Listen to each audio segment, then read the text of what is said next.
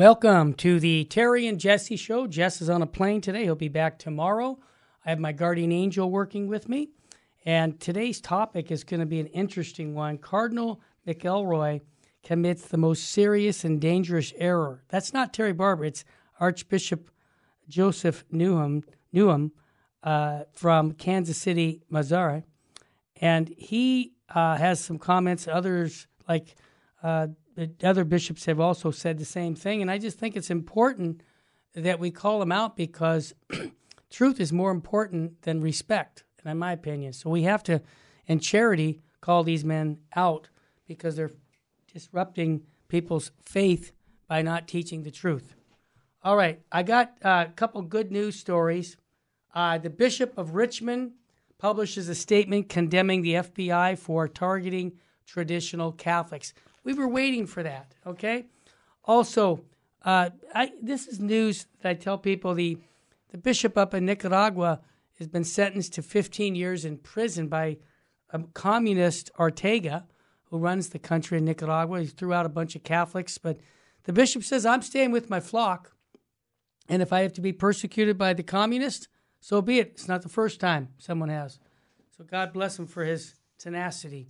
Also, Cardinal Mueller one of my favorite cardinals, he says the German synodal sect has replaced the Catholic faith with LGBT theology. You know, I said this off the air, but I'm going to say it now on the air because of what the cardinal said. I really wonder if those bishops in in Germany are worshiping the same God that we do in the Catholic faith, because from what they're saying, it's just totally way off on what the church's teachings are. All right, I want to get uh, also uh, to the good news. Uh, we call it soul food. I'm going to be taking a commentary from the Navarre Bible.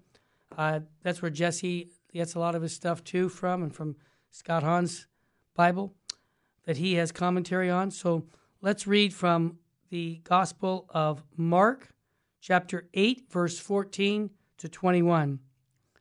The disciples had forgotten to bring bread and they had only one loaf with them in the boat. Jesus, enjoined them, said, Watch out, guard against the leaven of the Pharisees and the leaven of Herod. They concluded among themselves that it was because they had no bread. When he became aware of this, he said to them, Why do you conclude that it is because you have no bread? Do you not yet understand or comprehend? Are your hearts hardened? Do you have eyes and not see, ears and not hear? And do you not remember when I broke the five loaves for the five thousand? How many wicker baskets of full of fragments you picked up? They answered him, Twelve. Well, I broke the seven loaves for four thousand. Do you remember that? How many total baskets of fragments did you pick up? They answered him, Seven. And he said to them, do you still not understand? Wow, the gospel of the Lord. Praise to you, Lord Jesus Christ. Well, here's what the Navarre Bible has to give us. It says that the disciples failed to understand, that's for sure. They weren't educated, they weren't very bright. That's true. God uses the weak to confound the strong.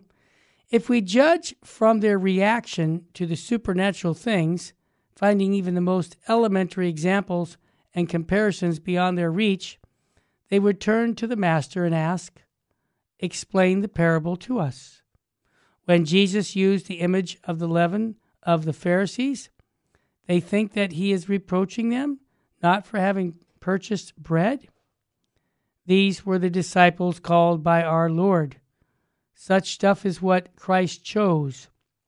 And they remain like that until they are filled with the Holy Spirit thus becoming pillars of the church.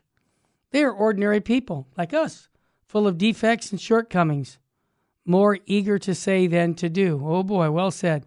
Nevertheless, Jesus Christ calls them to be fishers of men, co redeemers, dispensers of the grace of God. The same thing happens to us, everyone. Although we may not be gifted, that's for sure, the Lord calls us, and the love of God and the docility of His words will cause to grow in our souls unsuspected fruit of holiness and supernatural effectiveness. You know what I say about that? I believe that happens because it shows that uh, if people were really talented, you'd say, "Oh, that was that guy. He's so talented." But when you see a hoi polloi Joe Sixpack doing some great things for the church, then you see it's not it's not him. It's God working him. I I say that without just false humility. It's the truth. I know I'm a nobody telling you about somebody. I don't have PhDs in anything. I'm a, a, a Catholic who loves the Lord. I've studied my faith since I was 14 years old. I'm still studying it, and I want to share it with everyone.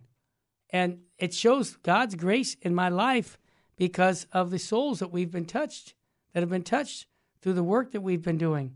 It has nothing to do with me. I just said yes. All right, let's. Uh, oh, I wanted to mention also this is a, a feast day that I, I think is important for us to reflect on. And the reason I say we should reflect on it is because of what's in the different parts of the world. Certain feast days have more of an emphasis. And Saint Cyril, monk, and, and Methodius, bishop, they were brothers who evangelized, uh, you know, uh, Bohemia, Bulgaria. Uh, you know, he was consecrated bishop by Pope Adrian II. Saint John Paul II proclaimed the brothers the patron of Europe, along with Saint Benedict. So I would say let's ask them to pray, especially for Europe, which is in the midst of a war right now in the Ukraine with Russia. So I would say Saint Cyril and Saint Matthias pray for us. All right, let's bring the smartest guy into the room. Full Sheen, full Sheen ahead. Bishop Sheen says, There are angels near to you and guide you and protect you if you would but invoke them. It is not later that we think, it is a bigger world than we think. And I say that when we go to Mass, do we realize that our angels are with us to worship God? We really, I, I know I've said this before, the unemployment rate for guardian angels is way too high. Put them to work.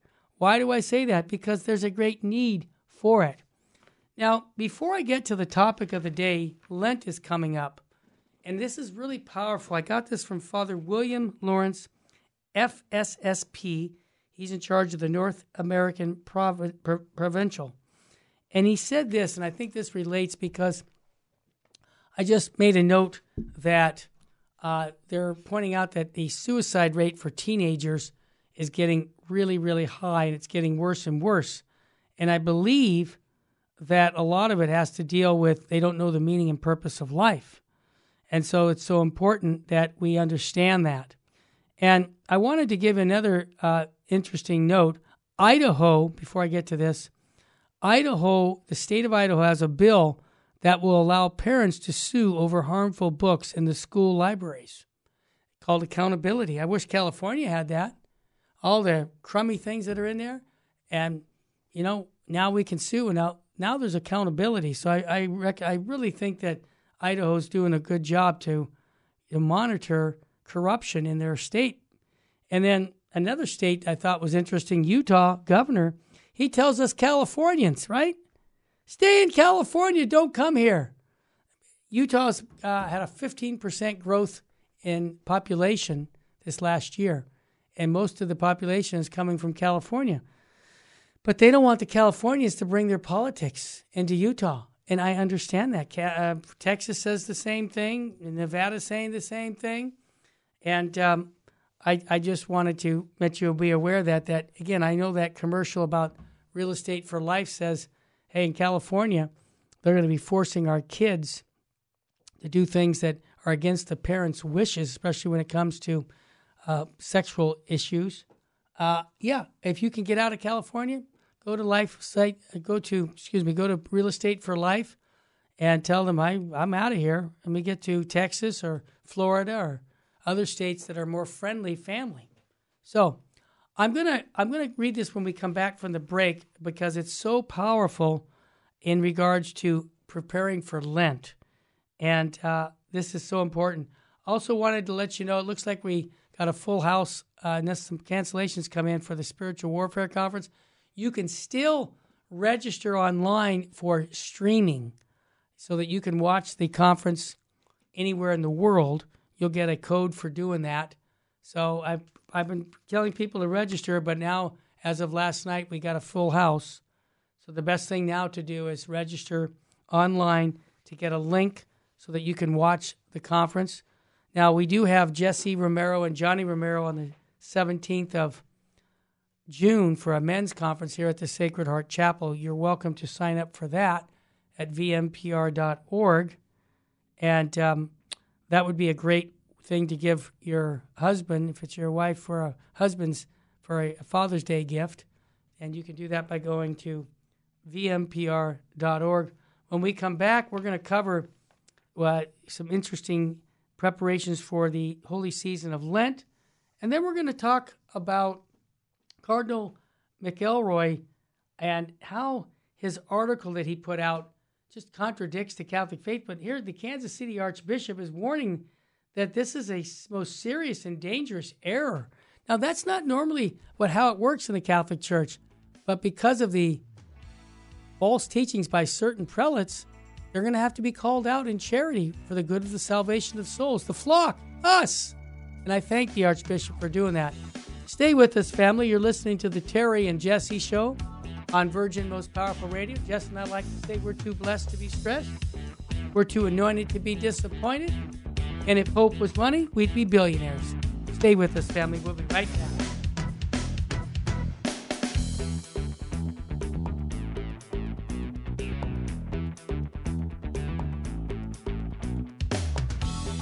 Welcome back to the Terry and Jesse Show. Jess will be back tomorrow. I'm going to read something to you that I think is so fundamental to the faith. And I think, you know, it's nice to be able to talk about all the crummy things, nice in the sense of correction, but it's always good to major on the fundamentals. And Father William Lawrence from S from the FSPX, uh, FSSP, uh, Fraternity of St. Peter group, they uh, have a newsletter, and I thought, well, this was so beautiful. He says, The purpose of our existence and this is why the young people don't uh, don't know the meaning and purpose of life. They're committing suicide. People are they're out of control because they don't know why they're here. So the purpose of our existence is to know, love, and serve God. Right out of the Catechism. But many people today ask why. They either do not accept that this is the only way to be happy. Everybody wants happiness forever with God in heaven or they do not understand why the purpose of their existence is centered upon God. Good point. Since they have a very impoverished notion of Him. Yeah, they think God is somebody, a big old man upstairs. Really? No. If, however, one understands who God is, it's impossible to ask the question why. That's true.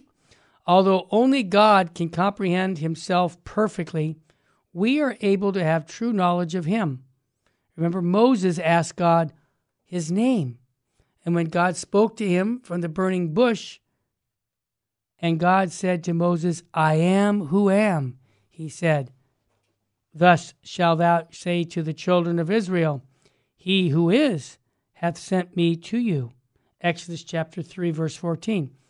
Many centuries later, folks, St. Paul spoke to the philosophers of Athens for in him we live and move and are. That's right from the Acts of the Apostles, chapter 17.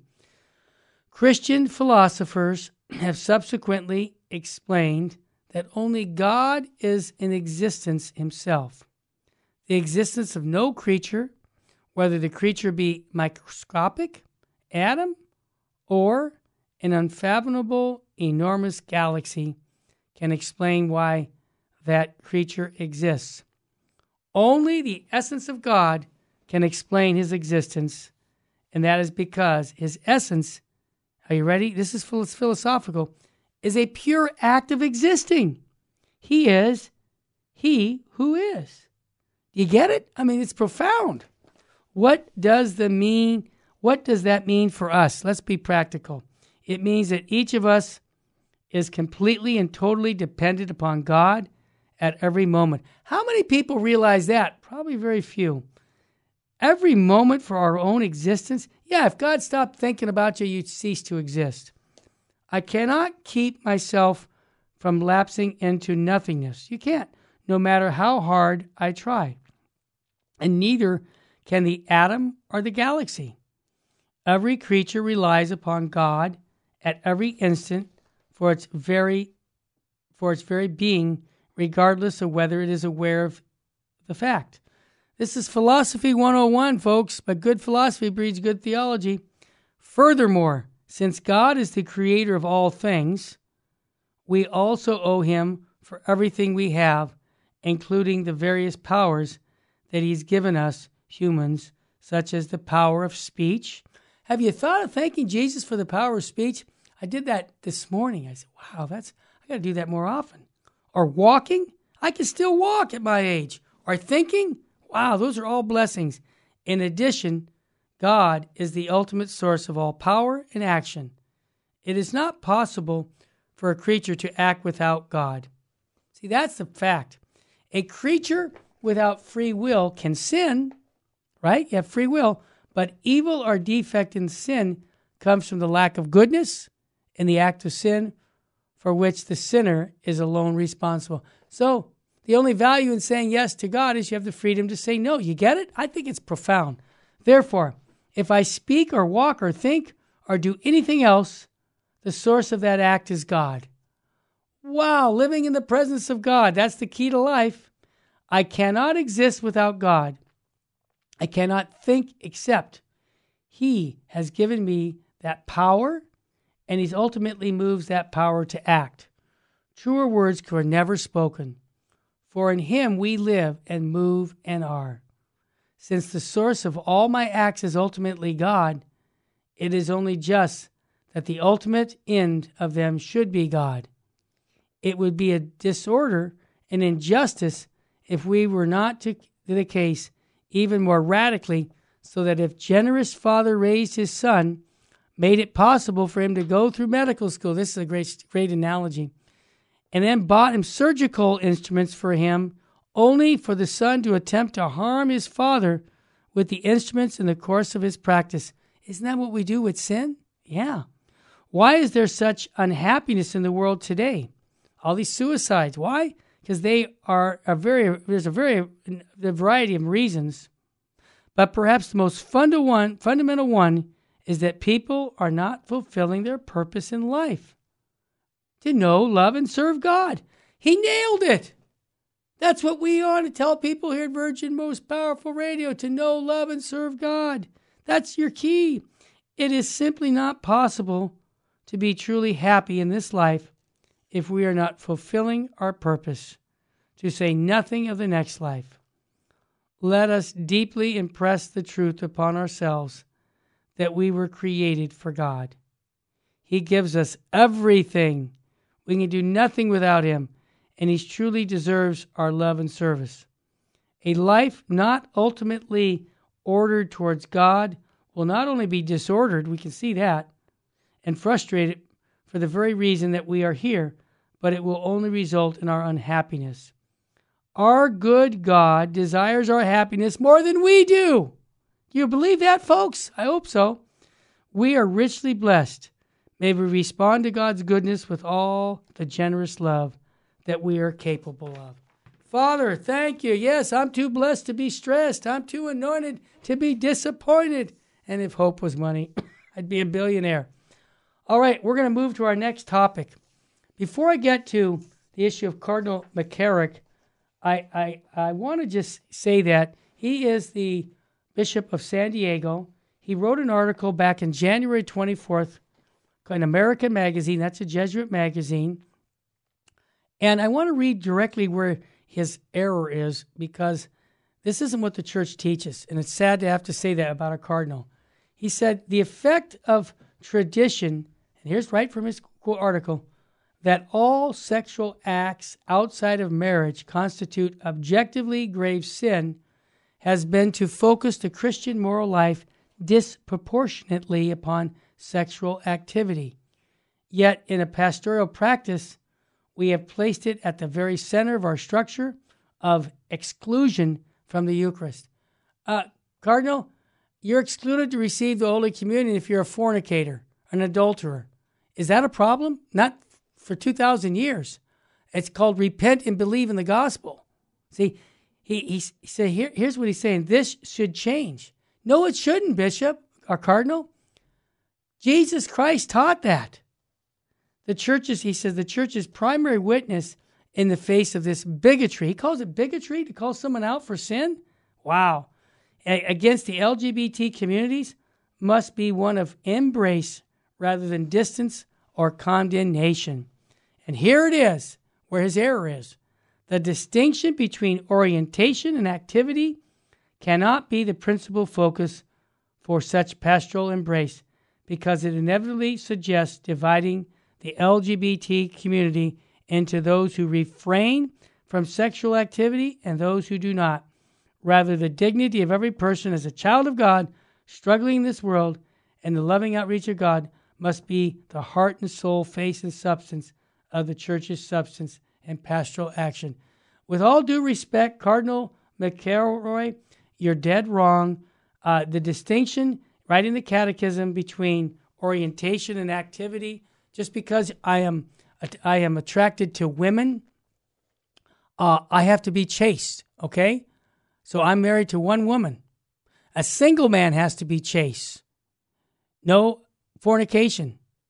A same sex attraction person has to be chaste. Just because he is attracted to men, he's a man, he says no to himself, just like I say no to other women. Or a single man says no to other uh, women. You can't, you, you can't do it because it's against the moral teachings of the church, the Ten Commandments. Thou shalt not commit adultery. I mean, thou shalt not fornicate. Thou shalt not commit some, you know, the, the sodomy issue. St. Paul covers that. This is offense that reaches to God. So when the cardinal makes the distinction that we shouldn't make that distinction between orientation and activity, the Catholic Church has been making that distinction for thousands of years regarding moral sexual moral sexual teachings. And so I was really glad to see that the Archbishop Joseph Newman of the Kansas City, he joined Archbishop Samuel Aquila, he joined Bishops Joseph Strickland and others criticizing the cardinal and calling him out. And I think, you know, some people would say, oh, that's divisive. Well, you know, the truth is divisive. The gospel is divisive. Stop it. Because people who say that we can't tell people the truth about the gospel because we might offend them, you're missing the gospel. Jesus didn't put his finger up in the air for the wind blowing and saying, Well, can I tell them about the Holy Eucharist or not? He said, No, unless you eat of my body and drink of my blood, you have no life in you. My food is real drink, my blood is real drink. So here's here's what I'm saying. Many of the people left him at that point in John 6. Read the whole chapter. Did he say, Oh, well, well I, I changed my mind. Come on, you can come and receive Holy Communion. You don't have to believe. No. So when we come back from the break, I want to lay it out why the Archbishop of Kansas City is calling him out along with Archbishop Samuel Aquila. And it really shows me the church is divided and we have people who really have have been in positions of power in the church who do not agree and do not embrace the Catholic faith. And that's a challenge for us lay people. So we'll do that when we come back on the Terry and Jesse show. Again, uh, the big problem is when you make a distinction between orientation and activity. And the Catechism points that out that it's not a sin to have a tendency to be having the same sex attraction. It's acting on it. And the Cardinal McElroy, man, he should have learned that in his first semester in seminary on, on sexual morality. But obviously, he doesn't know that. And so, out of charity, we need to tell him, no, Bishop, this is a serious and dangerous error. That's what the bishop is saying. I happen to agree with these bishops. And we need more to correct the cardinal there because his responsibility as a cardinal to teach, govern, and sanctify is serious. And maybe we can get him to be convinced that he's wrong and he can repent of that because we want to see him get to heaven. And when you're a cardinal, you have a lot of responsibility for souls. So when we come back, we're going to cover the Archbishop's statements regarding Cardinal McElroy's comments as the most serious and dangerous error, along with other bishops who have said the same thing. Stay with us, family.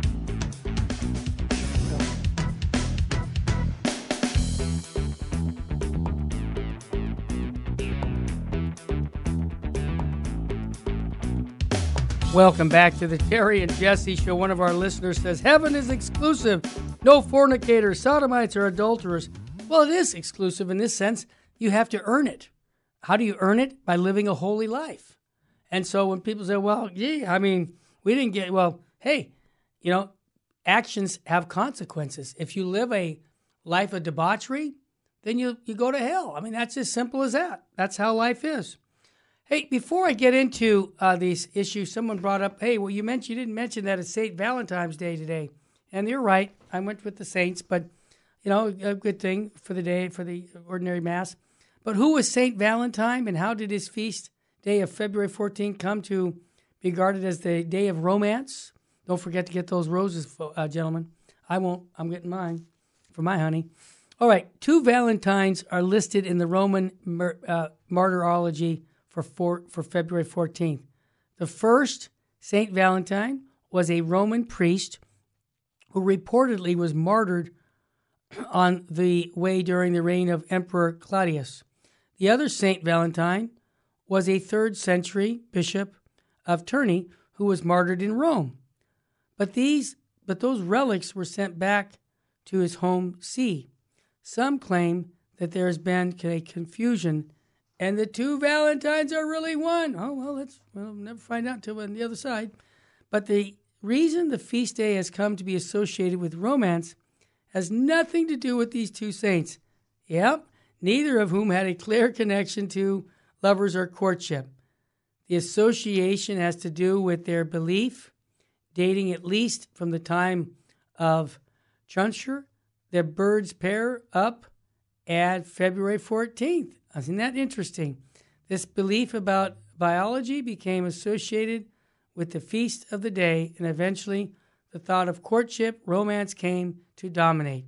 In any event, the church certainly uh, does not teach that Valentine's Day should be celebrated in connection with romance. All right, I said it. You got it. All right, I wanted, oh, you know what? Before I get one more thought, I wanted to throw this into people. Uh, you know, here at Virgin Most Powerful Radio, we try to help people who call us, and we had a situation where a young lady who's been listening to us, um, she has a, a, baby inside of her. She's um, going to have the baby in three weeks. She's going to give it up for adoption because she doesn't have a husband, and she wants a Catholic family to adopt the baby. And I thought we had it uh, adopted, but not, it's not the case. So if you know somebody, I'll give you my cell number who maybe not been not able to have children as a husband and wife, and they want a, a, a child. It's a little baby boy. He'll be born in three weeks.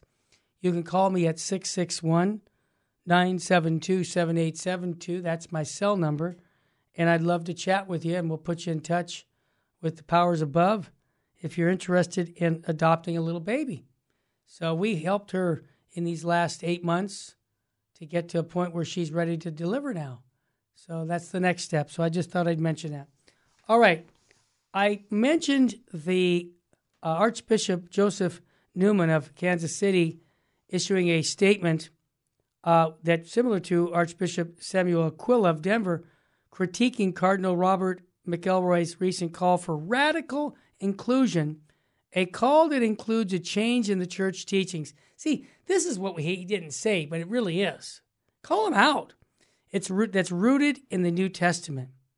An inclusion from Holy Communion for those who have not repented of grave sins against the sixth commandment. He said it well. You see, these folks, unfortunately, I, I'm going to call him a modernist, whether he knows it or not. McElroy's a modernist because he's compromising these teachings. Now, the effect of the tradition that all sexual acts outside of marriage constitute objectively grave sin has been the focus the church, Christian moral life disproportionately upon sexual activity, the San Diego Cardinal wrote, which I just read to you. She, he says sexual activity, while profound, does not lie in the heart of the hierarchy of truths. Really? Yet in a pastoral practice, we have placed it at the very center of the structure of inclusion from the Eucharist. He said this should change. This is the same cardinal when he was the bishop of San Diego that said abortion shouldn't be our number one topic at the bishops' conference. He got shouted down. So you can see where he's been consistently wrong.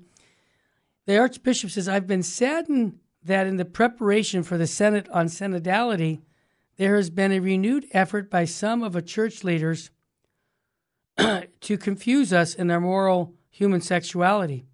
Archbishop Naumann wrote in an archdiocesan newspaper column, said the German synodal way is a striking example. The leadership of the German Bishops' Conference has rejected corrections from Pope Francis. Yeah, they said, you know, no, we're not going to listen to you. Most troubling has been the statements by Cardinal Jean Hollerich of Luxembourg. This is a sad statement. I mean, wow. He asserts that the church teachings relating to homosexuality is false because he believes the sociological, scientific foundation of this teaching is no longer correct. He continued, Wow, can you imagine a cardinal saying this? Cardinal Hollerich's statements are particularly concerning because of the leadership role that he's been assigned as regulator of the general for the Synod on Synodality. The foxes are in charge of the chicken coop. Man, this is a serious error, this man is saying. And you know, he's the same bishop or cardinal who was in Chicago when we played the clip on the Terry and Jesse show months ago, where he didn't think sodomy is an immoral thing. And he told one of the guys when he asked him on it, What do you think? Well, the Bible's not correct anymore. See, what he needs to do is retire. Do us a favor. Because if you're not going to be faithful to the mandate that Jesus Christ taught to teach, govern, and sanctify, sit down. As lay people, we want the truth. We don't want your personal opinion. So the Kansas City prelate continued. He said, most recently, Cardinal Robert McElroy's article in the Jesuit journal America Magazine has charged that the Catholic Church contains structural and cultural inclusions that alienate all too many from the church or make their journey in the Catholic faith tremendously burdensome. Cardinal McElroy champions what he terms radical inclusion that embraces everyone into full communion with the church. And here's the key on their terms. Do you see the error in that, folks? On Jesus' terms. No, it's on my terms. If I think I got the truth, I have the truth. It's moral relativism. He's, the Archbishop says the mandate of Jesus given to his apostles to make disciples of all nations, nations is constructed to mean to enlarge the tent of the church by accommodating behaviors contrary to our Lord's own teaching. Garbage! Bishop uh, the Cardinal McElroy appears to believe that the church for 2,000 years has exaggerated the importance of her sexual moral teachings and that radical inclusion supersedes doctrinal fidelity, especially in the area of the church moral teachings regarding human sexuality. Thank you, Archbishop, for pointing that out. The cardinal, unfortunately, is giving his personal opinion, which he should not be giving. He should be giving the mind of Christ, as the Archbishop is doing it.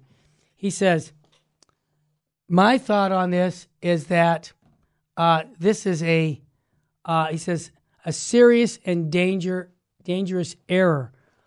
Now, for a prelate to say that to another prelate, it kind of reminds me of the Akita revelations, Our Lady of Akita in Japan, saying that bishops would be going at each other soon. And boy, we got that right now. So he's a proponent of radical inclusion cites our Lord's association with sinners. See, here's the problem. They don't read the Bible. Jesus calls sinners to repent. Have you ever heard the term repent and believe in the gospel? Well, we're going to hear that at Lent. See, we got to have the fundamentals down. In the face of this harsh criticism of religious leaders, it's true that Jesus manifested great concern, compassion, and mercy to sinners. In every instance, Jesus also calls those who wish to become his disciples to repentance, you think, and conversion. Are we to understand our Lord's call for repentance to fostering a culture of inclusion? That's a good question to ask a cardinal. Was the clear and challenging teaching of Jesus regarding marriage or the consequences of lust intended to alienate, or was it an invitation to liberation or freedom? Great question. You're not kidding. Was radical inclusion our Lord's highest priority? No. When many disciples walked away from the bread of life discourse, which I mentioned earlier on John 6, see how important he's asking great questions to the cardinal. He says, in listening to those on the uh, on this situation, we should include uh, include hearing the pain and suffering of adult children, of divorced young people raised without the presence of a loving father. Those addicted to a tender age to pornography and those emotional scarred by hookup culture. See how other people have sin, sinful things in their life? Do we just disregard it? No. We call them to repent and believe in the gospel.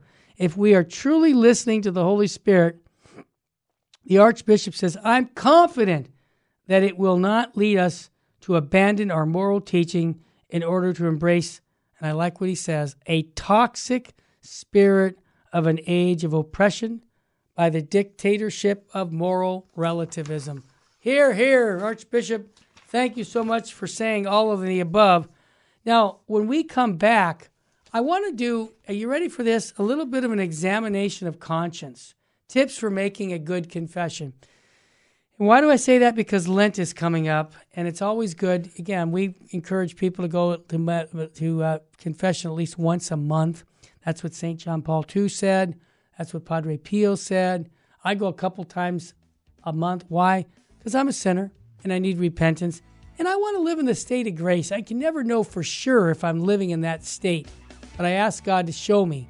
And through a good examination of conscience, it helps you realize your sinfulness.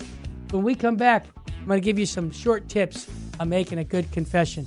You're listening to the Terry and Jesse Show on Virgin Most Powerful Radio. Stay with us, family. We'll be right back.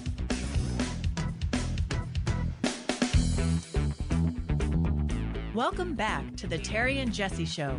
To join the conversation, call 888 526 2151. Now, here's Terry and Jesse. Welcome back. Jess will be back tomorrow.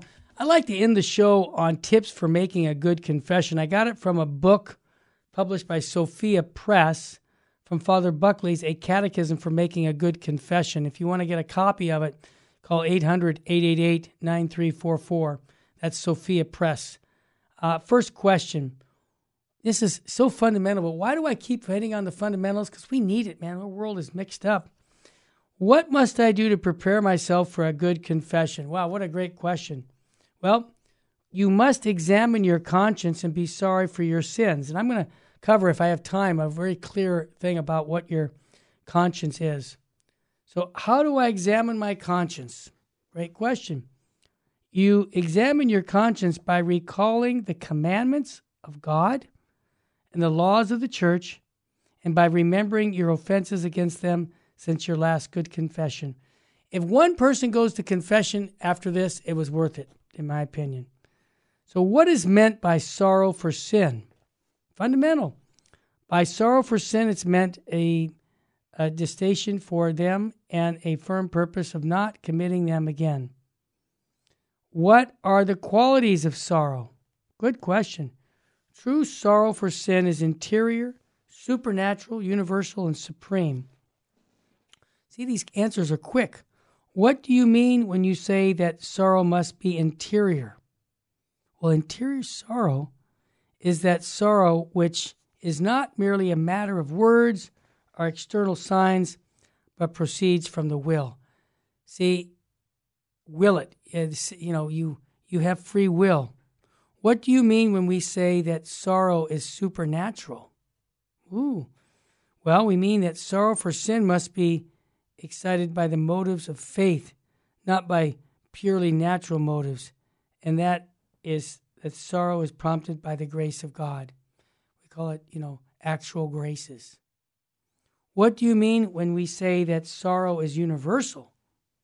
Well, we mean that true sorrow extends to all one's mortal sins because of them they cannot be forgiven without the others. Now, what do you mean when you say sorrow is supreme? Hmm, interesting. Well, what we mean is that the intellect, one recognizes the moral sin is the greatest of all evil. With the will, he turns from it more than from the other evil. St. Paul talks about this, you know.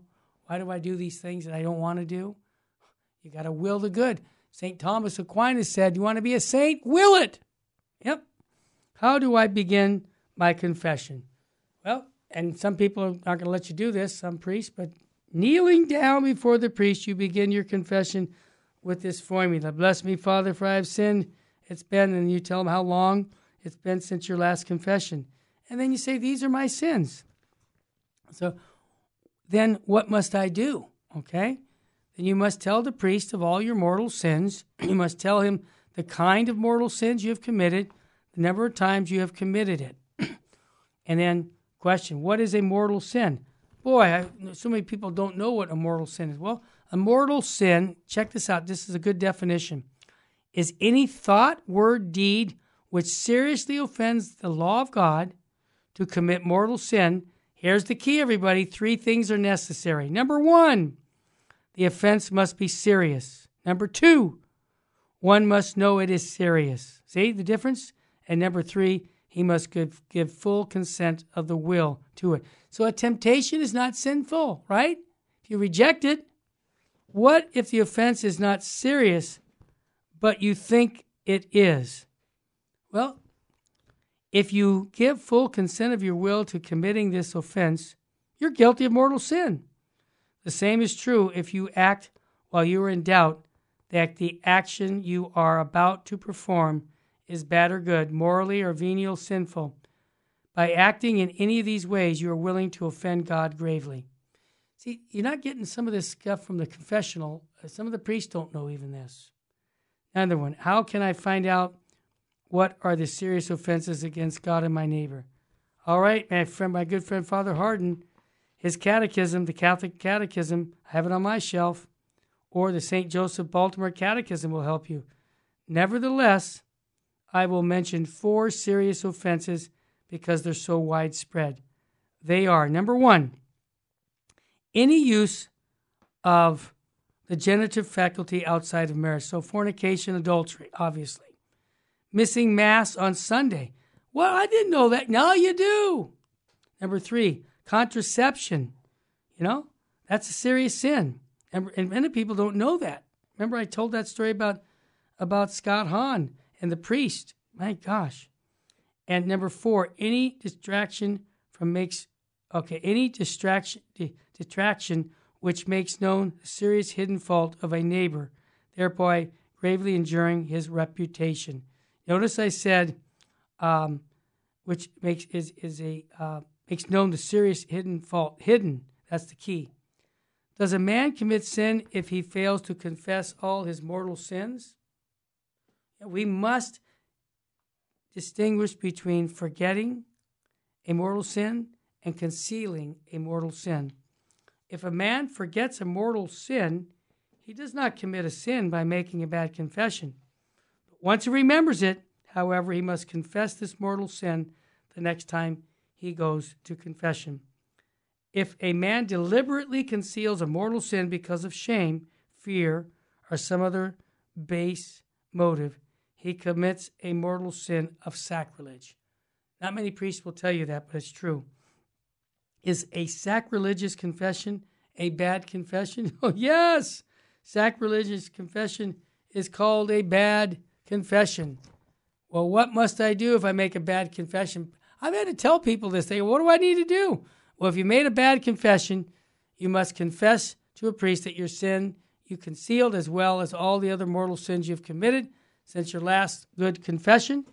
These sins include the number of the bad confessions, the times you received Holy Communion, or any other sacrament of living is a mortal sin. Boy, I'm laying some heavy stuff on you, but you know what? We need to know this. If you have no mortal sins to confess, then what do you do? Good question. I get that a lot. You're obliged to confess only mortal sins which you have not yet been forgiven. To gain the grace of the sacrament, however, one who has mortal sins may confess some venial sins that have already been absolved. This is called devotional confession that St. John Paul II talks about. But if you have no mortal sins, you must confess all your venial sins. No, you're obliged to confess all mortal sins, but you are not obliged to confess all your venial sins. To gain the grace of the sacrament, however, you must confess at least some sin committed since baptism. What happens after you have told the priest of your sins? Well, he's going to counsel you, I hope, give you a penance, tell you to say some act, say the act of contrition, absolve you. Should I go to confession frequently, though I have no moral sins to confess? Yes. Did you hear that? You're not going to hear that too many places. You should go to confession frequently because of the following benefits. One who confesses venial sins or sins already absolved receives, receives an increase of sanctifying grace and some remission of temporal punishment. Did you hear that? Your purgatory time. Yay, team! Due to forgiveness of sin. So, uh, the remission of venial sin, for the sacramental grace to avoid lapse in sin. So, going to confession is also going to give you the graces to say no to other sins. And then, of course, you know the act of contrition. Uh, this is important, but I also wanted to end, if I could, on the, what is a conscience. An informed conscience is the most secret core and sanct- sanctuary sanctuary of a man. There he is alone with God whose voice echoes into his depths. In the depths of his conscience, man detects a law which he does not impose upon himself, but which holds himself to obedience, always summoning him to love good and avoid evil. And the voice of conscience, when necessarily speaks to his heart, do this, shun this, for man has in his heart a law written by God. To obey it is the very dignity of man. According to it will be judged. And this is taken right from the Second Vatican Council, the Pastoral Constitution on the Church in the modern world. So, what is the function of your conscience? God tells us not. God tells us not to speak directly and immediately to everyone in his infallible form. This would give rise to personal interpretations and judgments and error.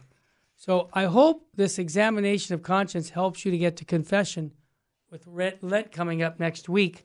Let's do it because as I as if Jesse was here, I would be saying, Jesse, what state should we be living in? And he would say, the state of grace.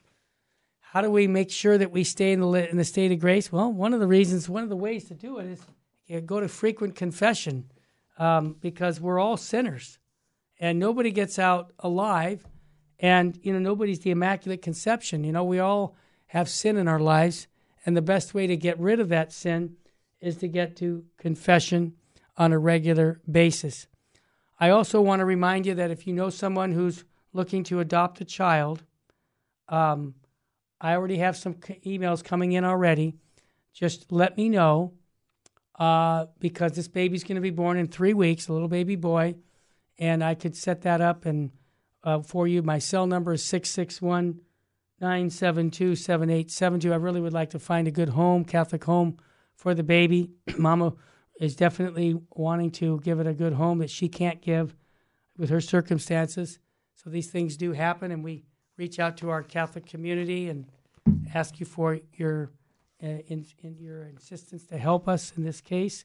My cell number is 661 972 7872. So I just want to uh, again remind you that here at Virgin Most Powerful Radio, our job is to get you to heaven.